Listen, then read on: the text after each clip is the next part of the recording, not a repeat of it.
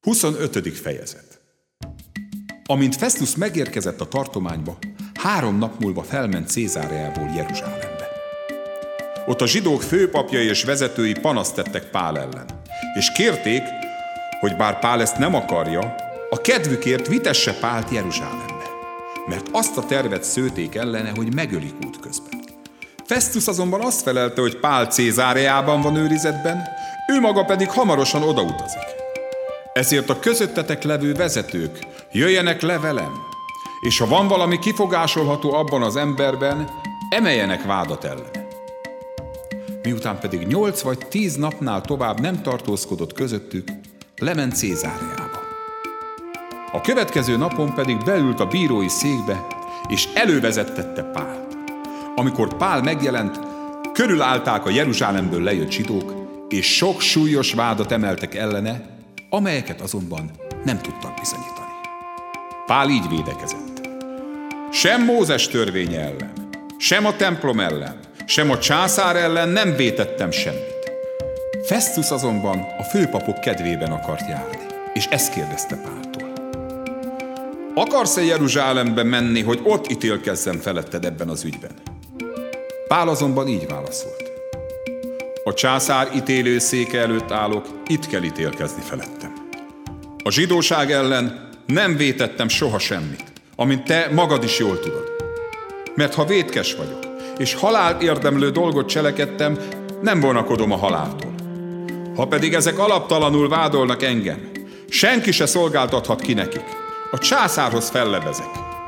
Akkor Festus megbeszélést tartott a tanácsosaival, majd így válaszolt. A császárhoz fellebeztél, tehát a császár elé fogsz menni. Néhány nap elteltével Agrippa király és Bereniké Cezáreába érkezett, hogy köszöntsék Festuszt. Amikor már több napja időztek ott, Festus szóba hozta a király előtt Pál ügyét.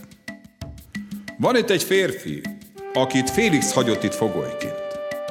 Mikor Jeruzsálemben voltam, panaszt emeltek ellene a zsidók főpapjai és vénei, és az elítélését kérték. Azt válaszoltam nekik, hogy a rómaiaknak nem szokásuk bárkit is kiszolgáltatni, amíg a vádlott szemtől szembe nem áll vádlóival, és alkalmat nem kap arra, hogy védekezzék a vád ellen. Mikor tehát megérkeztek ide, halogatás nélkül mindjárt másnap bírói székembe ültem és elővezettettem azt a férfiút. Ekkor vádlói körülállták, de semmi olyan bűnt nem hoztak fel ellene, amelyenre gondoltam hanem valami vitás kérdéseik voltak vele a maguk vallásáról, meg egy bizonyos meghalt Jézusról, akiről Pál azt állította, hogy él. Mivel pedig én nem tudtam eligazodni ezekben a vitás kérdésekben, azt kérdeztem tőle, nem akar-e Jeruzsálembe menni, és ott törvény elé állni ezek miatt a dolgok miatt.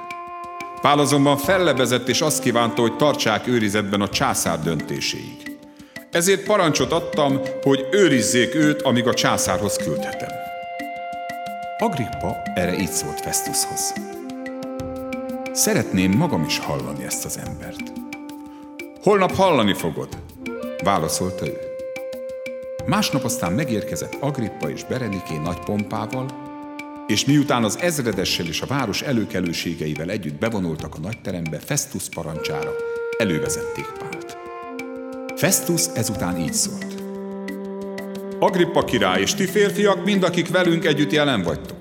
Látjátok ezt az embert? Ő miatta ostromol engem a Judea beliek egész sokasága Jeruzsálemben, sőt még itt is.